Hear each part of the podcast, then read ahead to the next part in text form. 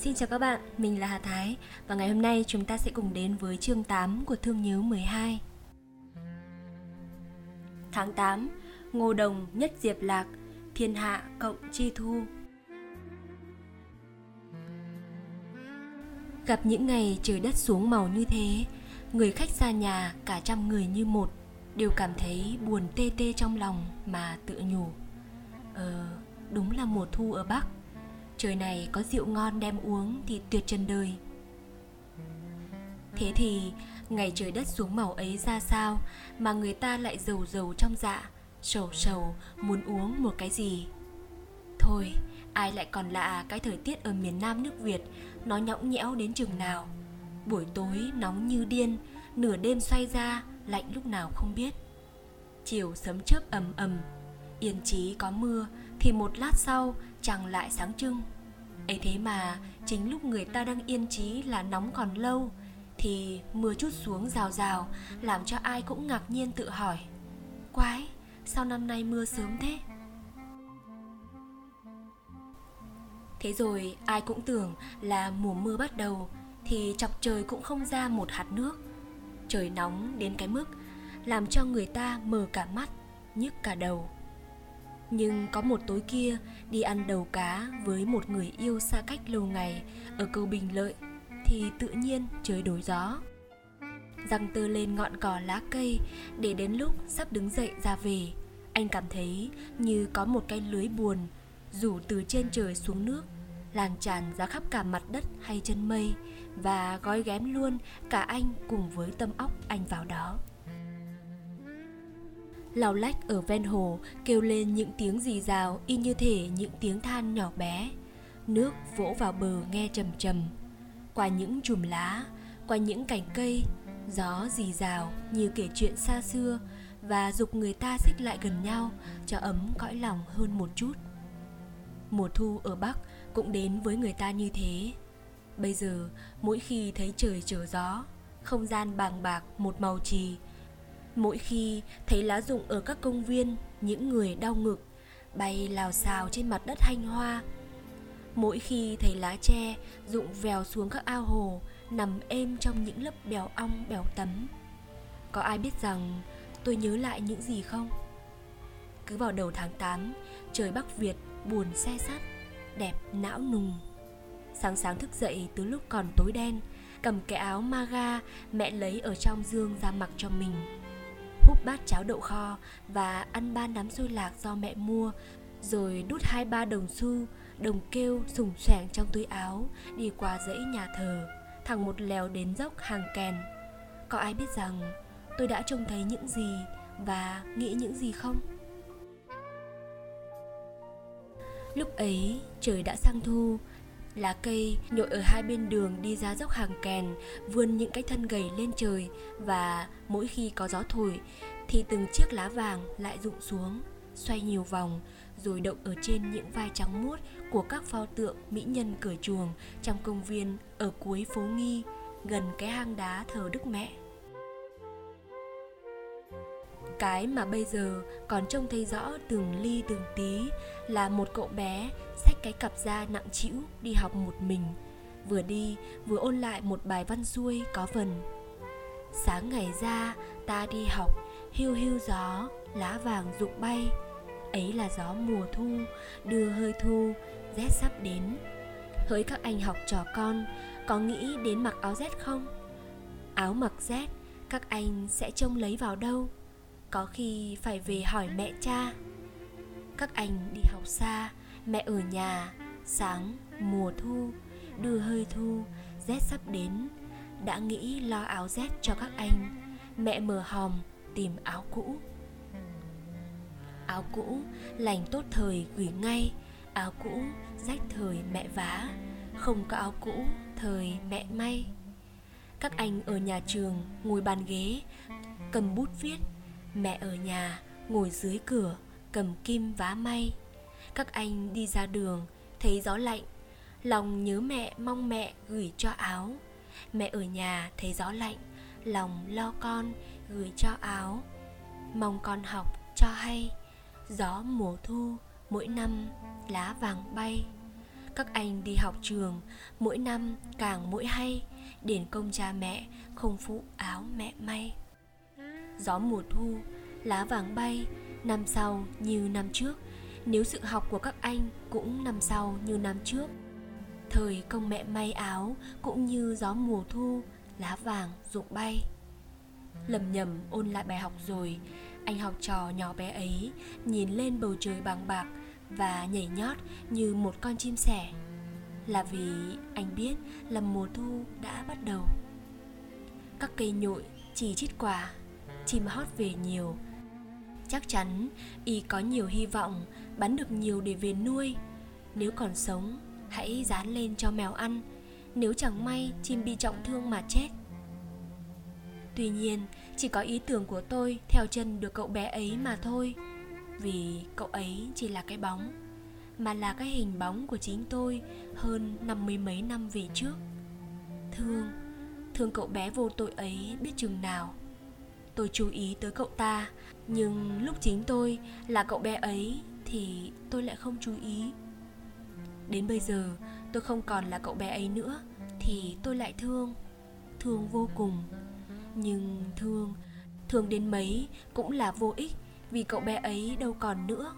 Đồng thời ông bà, bố mẹ cũng chết rồi mà có khi anh em, bè bạn lúc nhỏ cũng không còn nữa. Vì chiến tranh này, ai mà dám biết người thân của mình sống chết ra sao. Duy chỉ còn có mùa thu tồn tại, nhưng đến cái buồn xe sắt, đẹp não nùng của bắc việt thân yêu cũng lại biệt mù tâm tích. Không biết đến bao giờ lại được nghe thấy hơi may về với hoa vàng. Không biết đến bao giờ mới lại thấy được lá ngô đồng rụng xuống giếng thu.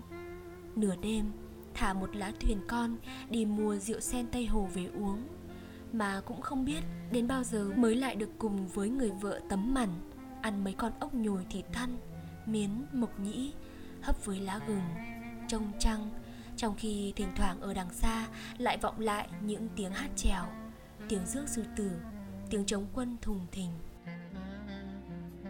Mùa thu ở bắc việt xa xưa ơi, ta buồn ra giết khi nghĩ đến kiếp chúng sinh hệ lụy trong biển trầm luân nhưng ta không thể không cảm ơn trời phật đã cho người bắc khổ đau triền miên, một mùa thu xanh mơ mộng diễm tình đến thế. Mộng từ ngọn gió, cánh hoa mộng đi. Mộng từ tiếng nhạn về, én đi mà mộng lại. Mộng từ bông sen tàn tạ trong đầm mà mộng lên. Mộng từ sắc ố quan hà mà mộng xuống. Quái lạ là cái mùa kỳ diệu, tự nhiên trời chỉ đổ màu gió chỉ thay chiều làm rụng một cái lá ngô đồng. Thế là bao nhiêu cảnh vật đều nhuộm một màu tê tái. Làm cho lòng người đa cảm, tự nhiên thấy xe sắt, tư lương. Thế là trời đất cỏ cây tự nhiên hiện ra dưới một lăng kính mới. Trăng sáng đẹp là thế, cũng hóa ra buồn. Trời bát ngát yêu thương như thế mà cũng hóa ra tê tái. Sông nước đẹp mênh mông như thế mà cũng ra điều hưu lạnh.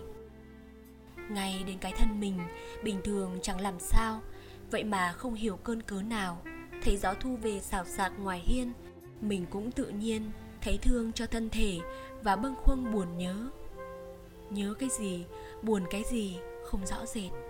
Chính vào lúc bóng tôi chưa tan, người vợ thấy chồng, trong một ngọn đèn con lên pha trà uống một mình và khe khẽ ngâm thơ, cũng không hiểu tại sao chồng lại bâng khuâng như vậy. Trăng tà con quạ kêu xương lửa trài le lói sầu vương giấc hồ. Thuyền ai đâu bến cô tô, nửa đêm nghe tiếng chuông chùa hàn sang. Chính thực ra, nghe thấy gió thu đuổi lá chạy ở dạng cây ngoài vườn, người vợ cũng bâng khuâng, nhưng chính mình không biết đó thôi. Lúc ấy muốn chiều chồng cách gì đi nữa, thì cái buồn vô căn cớ của người chồng cũng không thể. Bao nhiêu cuộc ân tình ngang trái, bao nhiêu mộng ước không thành, bao nhiêu cuộc phù trầm cay đắng của những ngày xa thật là xa.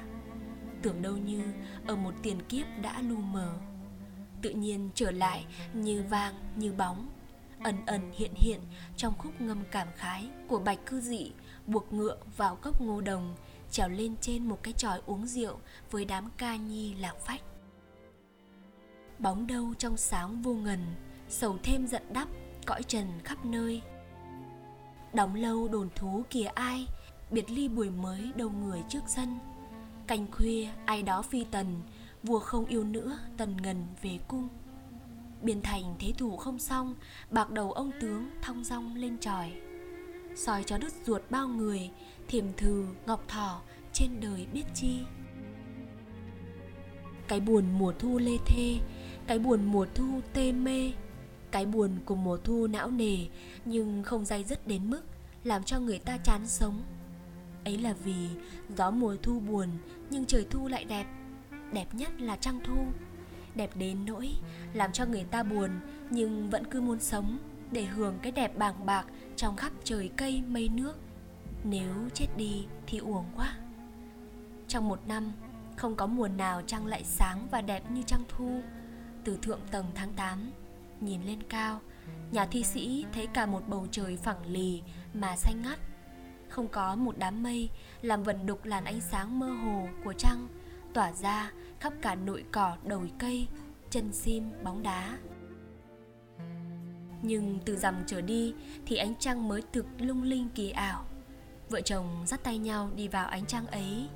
Lúc ấy cảm thấy mình đi ở trên trần, mà dường như có cánh ở dưới chân. Không bước, mà có cái gì đẩy chân đi nhẹ nhẹ vào trong cõi mê ly thần thoại. Lắng tai nghe thật kỹ. Đâu đây có cái gì rung động như cánh của những con bướm mới ra ràng. Mà ở đây có cái hương thơm gì dịu dịu thế? À đấy là hương lúa ba răng mà tiếng rung động nhẹ nhẹ kia chính là tiếng ân tình nhỏ bé của những bông thóc thơm thơm ngã vào lòng nhau để tìm sự ấm áp trước ngọn gió vàng hiu hắt. Mùa hồng lúc này đã rộ, bưởi cũng đã nhiều, nhưng thơm ngọt ngào mùa đất nước quê hương. Đố có cái gì sánh được với cốm vòng ăn với chuối trứng cuốc ngon lừ. Đi trên những con đường nóng bỏng của trời tháng 8 miền Nam bây giờ tôi nhớ gì là nhớ đến những buổi sáng mùa thu. Mẹ mua cho một mẻ cốm rót, ăn lót lòng buổi sáng trước khi đi học. Rồi đến khi có vợ có con, thì vợ biết tính chồng, thường dặn những người gánh cốm ở vòng lên bán. Thế nào cũng giữ cho những mẻ cốm thật ngon, đem nén rồi đâm vào những cái đĩa con, vừa ăn vừa nhấm nháp nước chè sen thơm mát. Những ngày như thế trời vào buổi trưa sáng mờ mờ, như lọc qua một dải lượt nõn nường. Có người thấy trời đẹp nõn nường như thế, cảm thấy dạo dực không ngủ được. Tôi nhớ có nhiều khi giữa buổi trưa, có những anh bạn gõ cửa vào ngồi đòi uống rượu, nhắm với bất cứ cái gì cũng được. Gió đập vào lá cây hoàng lan trồng giữa sân kêu rào rào. Một vài cành hoa tím ở trên giàn hoa rơi vào trong chén rượu anh em uống cả hoa và cứ như thế uống cho đến xế chiều, rồi tất cả dắt tay nhau đi lang thang bất cứ đâu. Vì tuy rằng không ai nói ra lời, nhưng ai cũng cảm thấy trong sâu thẳm cõi lòng rằng gặp những ngày trời đất thế này mà không đi ra ngoài thì uổng quá. Đi quanh hồ gươm, nhìn lên cây gạo ngõ hồ, nghe những con xếu báo tin rét sắp về đi lên ngọc hà ở đằng sau bách thú xem hoa và tán tỉnh chuyện tầm phơ tầm phào với mấy cô nàng trắng ngà trong ngọc. Đi ra nghi tàm, mua mấy cây thế, rồi rẽ ra ngõ quảng lạc, tìm nhà một ông bạn già để ngắm lại cái tượng mạnh mẫu gánh sách cho con đi học. Đi như thế, trong một bầu không khí vừa lạnh hưu hưu gió biềng bước sầu, kể đã là cái thú của người đàn ông được vợ chiều vào buổi tà huân, dắt tay vợ, đi chơi ở ngoại ô. Nhìn răng rãi trên ruộng lúa và nghe tiếng hát chống quân, theo gió vang heo hút ở làng bên kia sông vọng lại.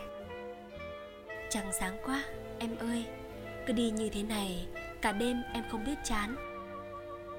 Trăng rãi trên đường thơm thơm, trăng cài trên tóc ngoan ngoan của những khóm tre xào xạc. Trăng thơm môi, mời đón của dòng sông chảy êm đềm trăng ôm lấy những bộ ngực xanh của những trái đồi ban đêm ngào ngạt mùi sim chín trăng ơi sao trăng khéo đa tình cứ đi hoài theo chân cô gái Tuyết Trinh và lèn cả vào phòng the của người cô phụ lay động lá màn trích ảnh. Lúc ấy, đứng dừng lại, nhìn vào mắt vợ thì trong mắt vợ mình cũng thấy có trăng. Có chăng cả ở toàn thân mặc quần áo mà như là khỏa thân. Chạm mạnh vào thì vỡ. Tự nhiên, mình có cảm giác chăng ở trong lòng mình cũng lung linh một thứ ánh sáng xanh màu diệu huyền thắm hoa hương làm cho cả tâm óc chơi vơi rung động ờ ngày xưa thân thiên sư cùng phép thuật đưa đường minh hoàng du nguyện điện để tìm dương quý phi có lẽ lòng cũng chỉ chơi vơi, rung động đến thế là cùng. Tội nghiệp cho cái ông vua mê gái quá chừng là mê. Dương quý phi chết rồi mà thương nhớ không nguôi. Đến nỗi phải nhờ thân thiên sư đánh đồng thiết đi tìm. Mà đến lúc thân thiên sư bảo là đã gặp nàng thành tiên trên cung nguyệt, chỉ một lát, thân hình của ông vua mê gái đó nhẹ bỗng như lông hồng, bay bổng chín từng không. Vào được cung nguyệt và gặp được người yêu thực. Nhưng tiên giới và phàm trần cách biệt nhau, dương quý phi chỉ biết trông đường minh hoàng mà khóc. Theo sách thiên bảo di sự thì quý phi ném một chiếc vòng ngọc cho minh hoàng rồi biến mất. Minh hoàng nhặt lấy xem, quả thực là chiếc vòng ngọc tự tay mình ban cho nàng năm xưa. Nhà vua ứa nước mắt thì vừa lúc đó, con ngọc thỏ đang cầm chảy dã dạ thuốc ở dưới gốc cây quế, ném cái chày vào vai áo nhà vua mà bảo, làm vua mà chẳng biết lấy nước lấy dân làm trọng, chỉ say mê một người đàn bà. Chuyện đó đã xấu lắm rồi, nhưng xấu vượt bực là đến lúc loạn ly, chẳng biết sửa lỗi mình mà lại đổ lỗi lên đầu một người yếu đuối như thế. Sao gọi là thương yêu được, sao gọi là tiếc nhớ được? Đường minh hoàng sực thức thì ra đó chỉ là một giấc chiêm bao nhưng lạ thay, cái vòng của quý phi tặng ở trên cung nguyệt vẫn còn ở trong tay minh hoàng buồn héo lá gan đường minh hoàng từ đó đỡ nghĩ đến quý phi nhưng nhà thơ Lý Thương Ẩn nhờ đó đã viết lên 8 câu thống thiết khi đi qua trạm mã còi. Nhắc lại cái nhục quân sĩ bắt nhà vua giết quý phi. Đồng thời, nhớ đến lời nguyện ước khi xưa giữa chàng và nàng đêm thất tịch. Cớ sao bốn kỷ làm thiên tử, Kém mạc sầu kia được hẳn hoi? Mê gái, Thế thì hay hay giờ Giờ hay hay không không dám quyết. Nhưng đường minh hoàng chỉ vì mê gái mà thành ra thần tượng của tình yêu, âu cũng ly kỳ ác. Không thế, sao cứ đến trung thu ở bắc cũng như nam? Nhà hát nào cũng đưa vờ tù, đường minh hoàng du nguyệt điện để trai người đi xem còn hàng bánh dẻo bánh nướng thập cẩm đậu sen hạt trứng muối ôi thôi hàng nào mà không có một bức tranh thật lớn vẽ ông vua mê gái đó lúng liếng con mắt nhìn dương quý phi hay làm thành hình đen cho chạy đèn kéo quân để hấp dẫn nhiều người bu lại. Ở miền Nam, đồng bào ăn Tết Trung Thu kể đã vui đáo để, nhưng không có những khu hoàn toàn Tết. Mua một cái đèn con thỏ ở chợ lớn có, ở Sài Gòn cũng có cả cái tàu chạy trong thau nước, có đầu sư tử, có ở đường Thủ Hoa Khuân có, mà ở Nancy cũng có.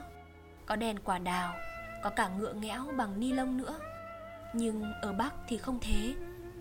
Có những năm đi xem tết trung thu ở miền nam đất nước ta. Tôi tưởng như lạc vào trong một cái động đồ chơi bằng giấy có đủ các cầu vồng tràn hòa ánh sáng thần tiên nhưng có ai bảo cho tôi biết tại sao tôi vẫn cảm thấy chơi cái tết trung thu như thế vẫn còn thiếu cái gì? Cái gì đó là cái không khí chăng? Cái gì đó là cái thời tiết chăng? Cái gì đó là cái tâm hồn phơi phới chăng?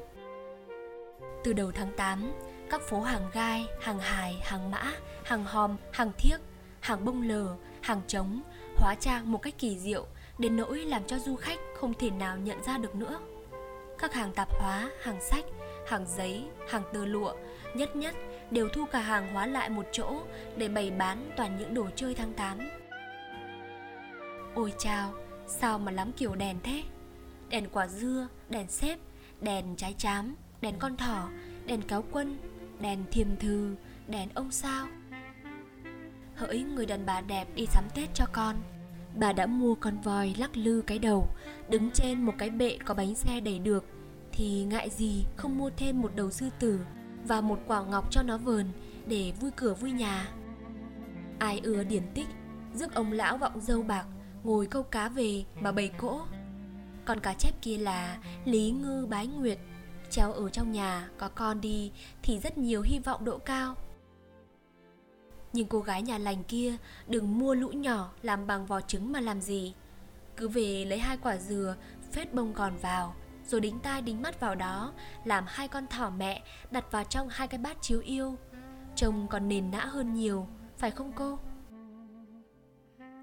Bây giờ tôi bàn với cô như thế này. Ngày 14 kê cái án thư ra ngoài hàng hiên Bày hai con nhỏ mẹ hai bên giữa để một cái lư trầm, rồi đặt ông lã vọng câu cá ở giữa. Hai bên là hai con chó, tét bằng tép quả bưởi bổ ra, mắt làm bằng hai hột nhãn. Hai bên hai bát hạt rẻ, giữa là bốn bát chiếu yêu, gạo nếp trắng, bao lấy bốn chữ, cũng bằng gạo nếp nhuộm màu xanh màu đỏ, tím vàng, trung thu nguyệt bính. Ai muốn cỗ to hơn thì treo ở trên một cái đèn kéo quân.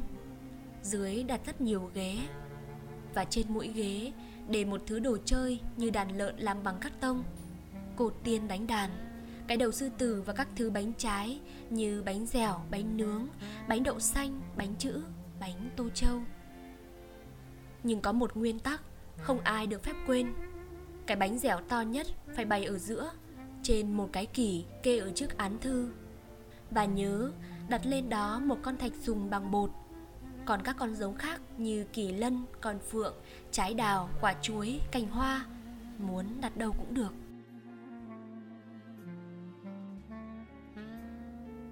Ấy đấy, cỗ trung thu bởi như thế có thể coi là tạm xong rồi đấy. Bây giờ chỉ còn đợi trời tối là thắp đèn xếp, đèn quả bưởi, đèn mùi chám Treo ở giấy kẽm càng hai bên cho sáng tinh lên Rồi đốt nhang thắp nến Lễ trời lễ Phật trong khi người lớn đốt nhang thắp nến, lễ trăng, còn trẻ con đánh trống, cứ om lên và múa sư tử lung tung xoèng ở trước sân gạch có trăng chiếu sáng như ban ngày. Bây giờ đã lớn tuổi rồi, rồi chị óc hẳn là phải suy đi, chỉ có đâu được phương cương như trước. Nhưng quả tình tôi không hiểu làm sao cứ nhớ đến những cái Tết Trung Thu còn nhỏ, bầy cỗ, múa sư tử, đánh trống ầm ầm như thế thì tôi lại như thấy máu chảy mạnh hơn, con mắt sáng hơn, mà tinh thần cũng hăng hơn. Gớm chết, là cái thuở thiếu thời tai ác ấy, nhà tôi bán đầu sư tử.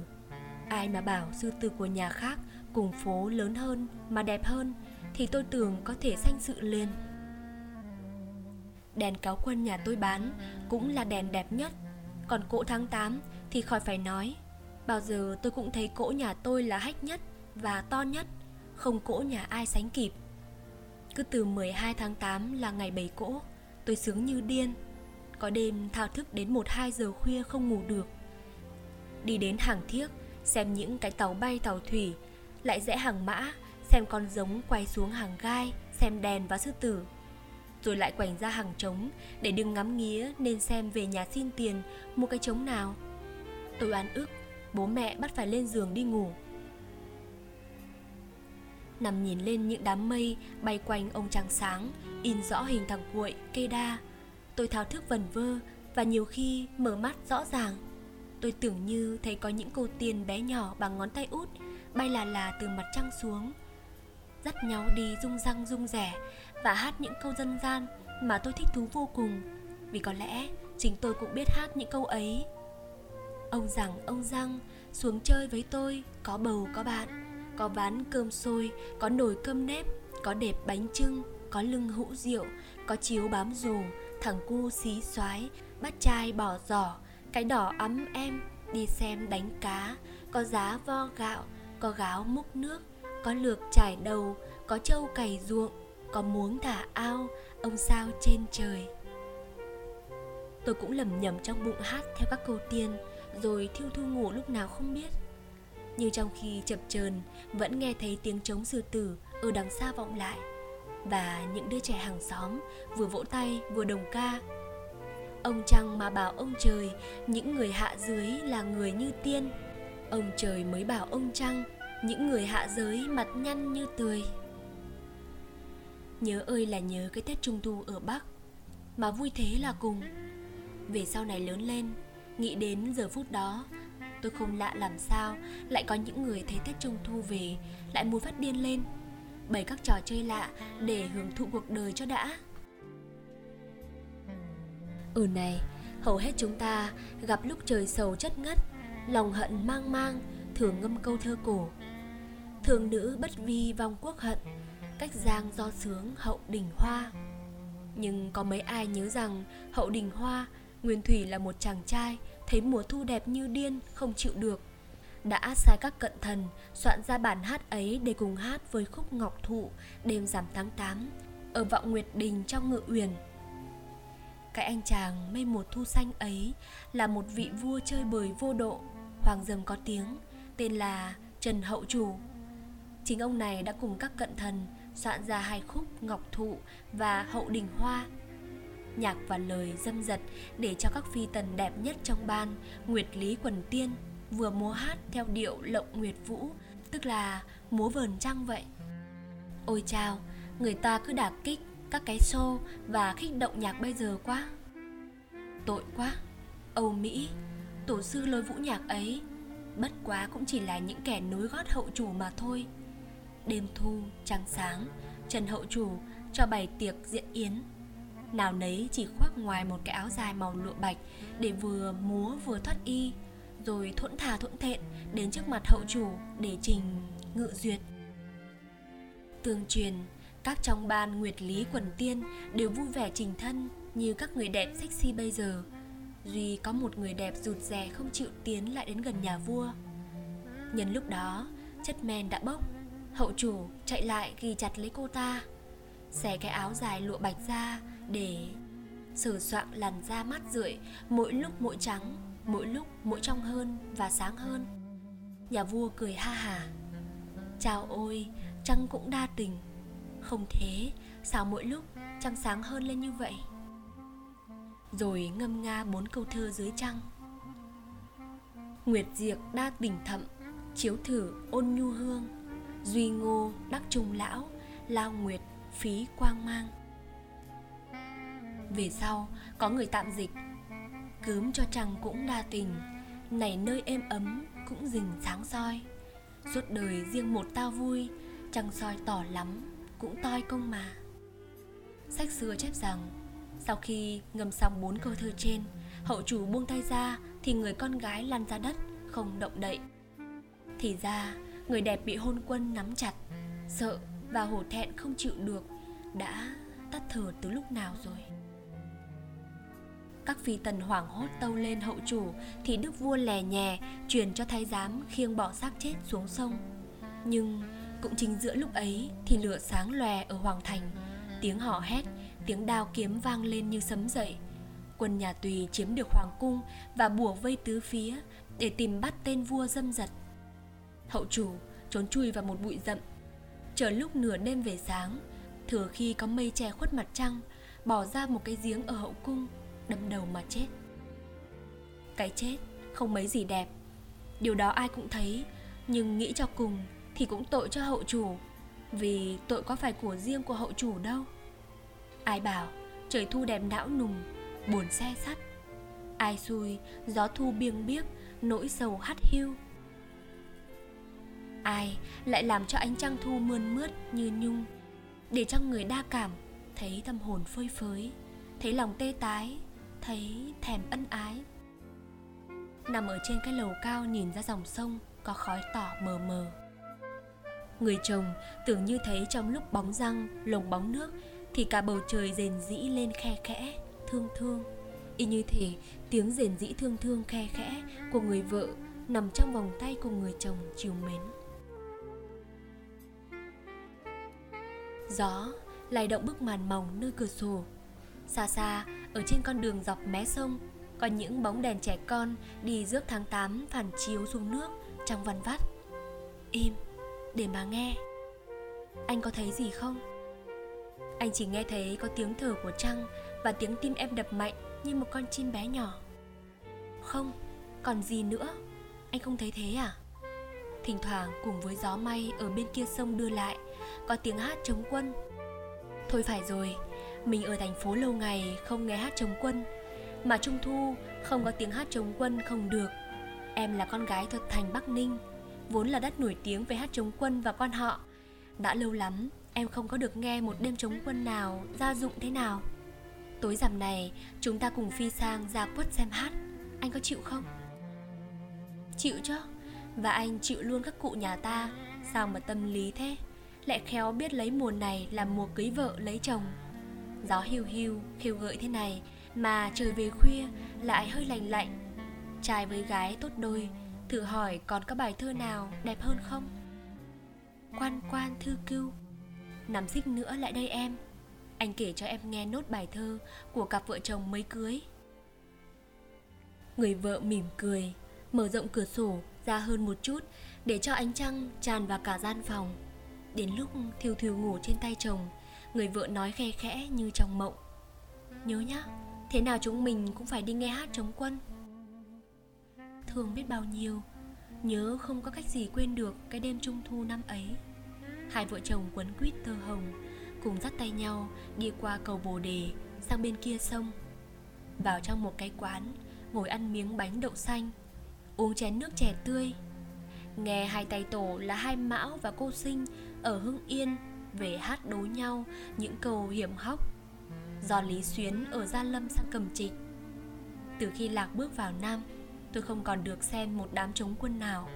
Trừ phi nghe bớ vẩn trên đài phát thanh, nên càng nghĩ đến cái đám hát đêm trung thu năm đó, lại càng nhớ quá. Thực ra, nói đến thì hát nhớ không biết bao nhiêu thứ. Phú thọ có hát xoan, hát gẹo vĩnh phúc có hát hội rô bắc ninh có hát quan họ và có biết bao nhiêu miền, còn bao nhiêu điệu hát mê ly nữa. Như hát cửa đình có màu sắc tôn giáo, hát nhà trò ở các đám khao vọng, hát ca trù, hát văn, hát sầm. Nhưng không hiểu là vì vợ mình thích mà mình cũng thích lây, hay tại một lý do nào đó không biết. Tôi thích hát chống quân, không chịu được.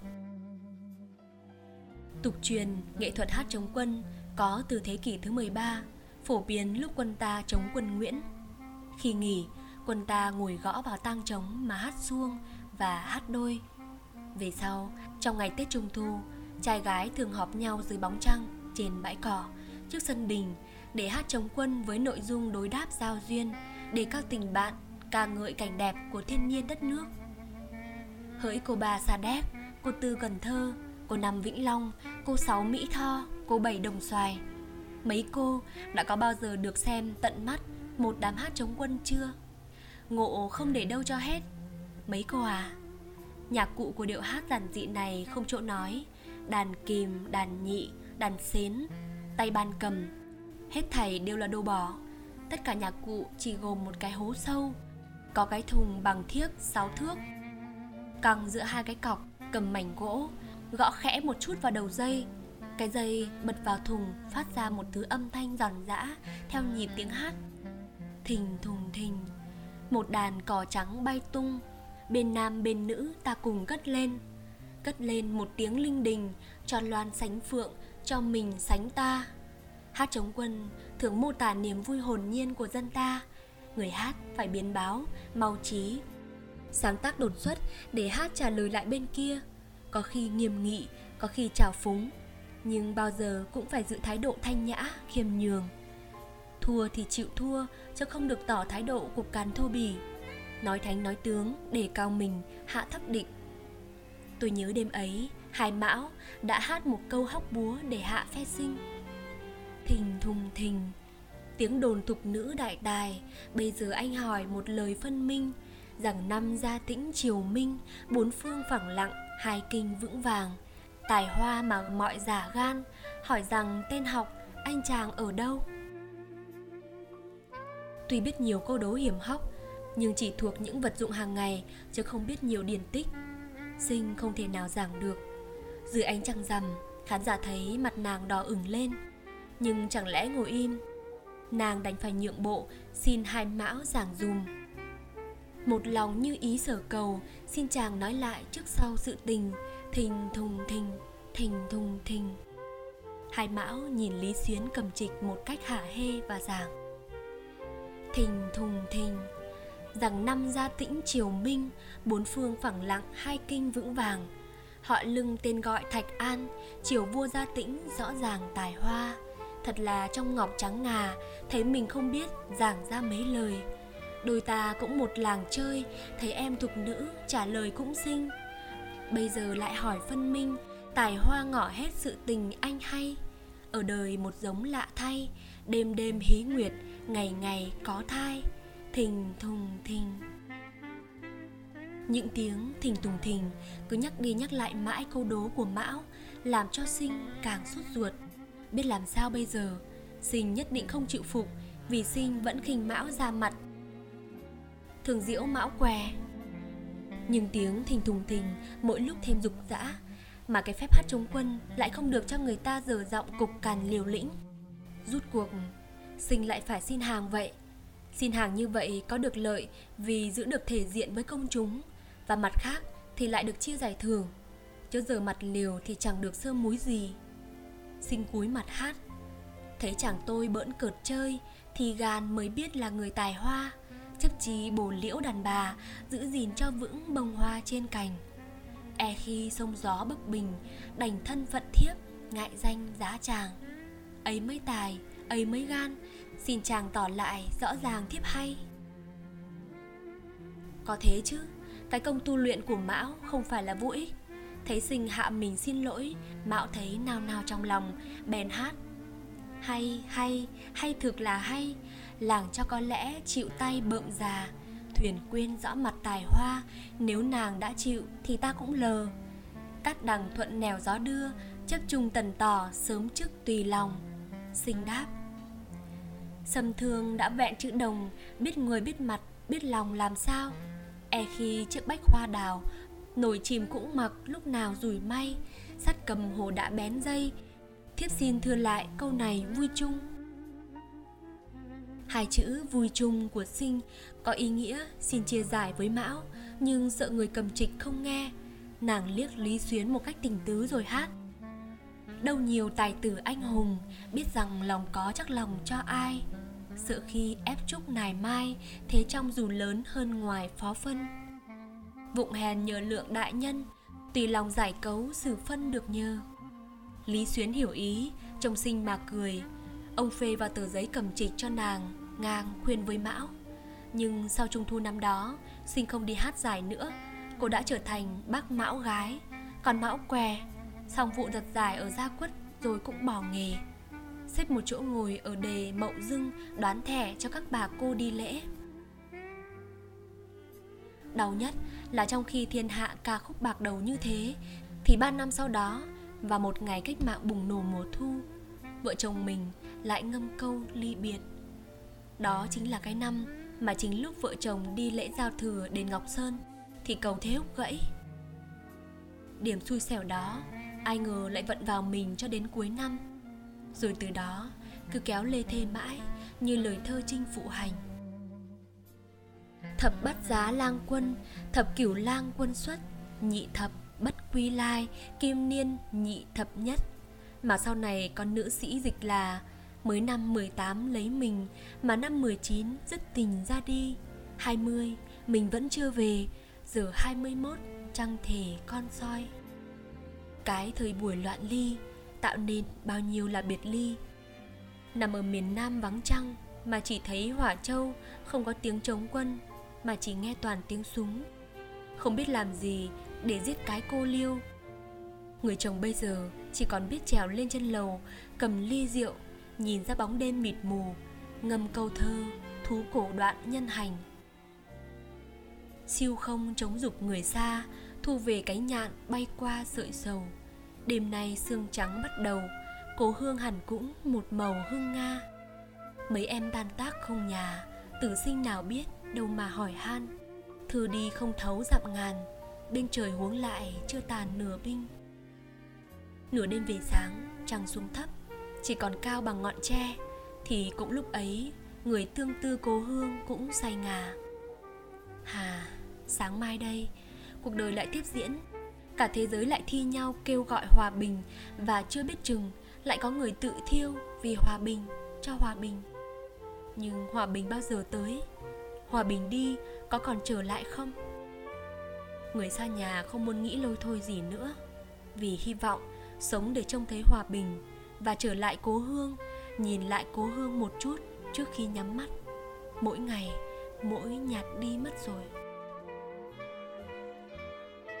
Cái thời buổi loạn ly này Tiến bộ đến tột bực.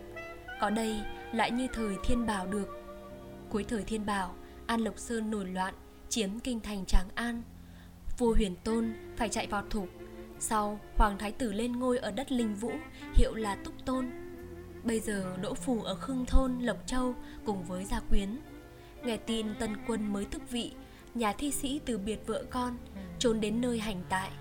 Chẳng may giữa đường, ông bị giặc bắt và bị kẹt mấy tháng trời. Mãi sau, đỗ phủ mới trốn được về Linh Vũ.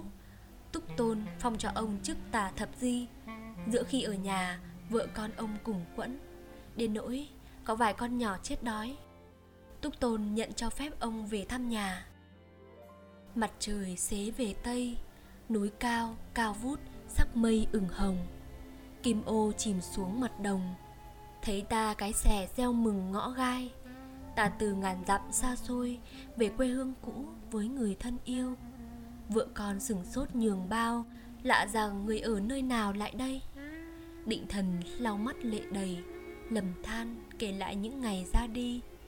Loạn ly, trôi giạt một thì ra đi, đâu hẹn ngày về hôm nay. Đầu tường hàng xóm tới đầy nghẹn ngào cùng vị thân này cảm than.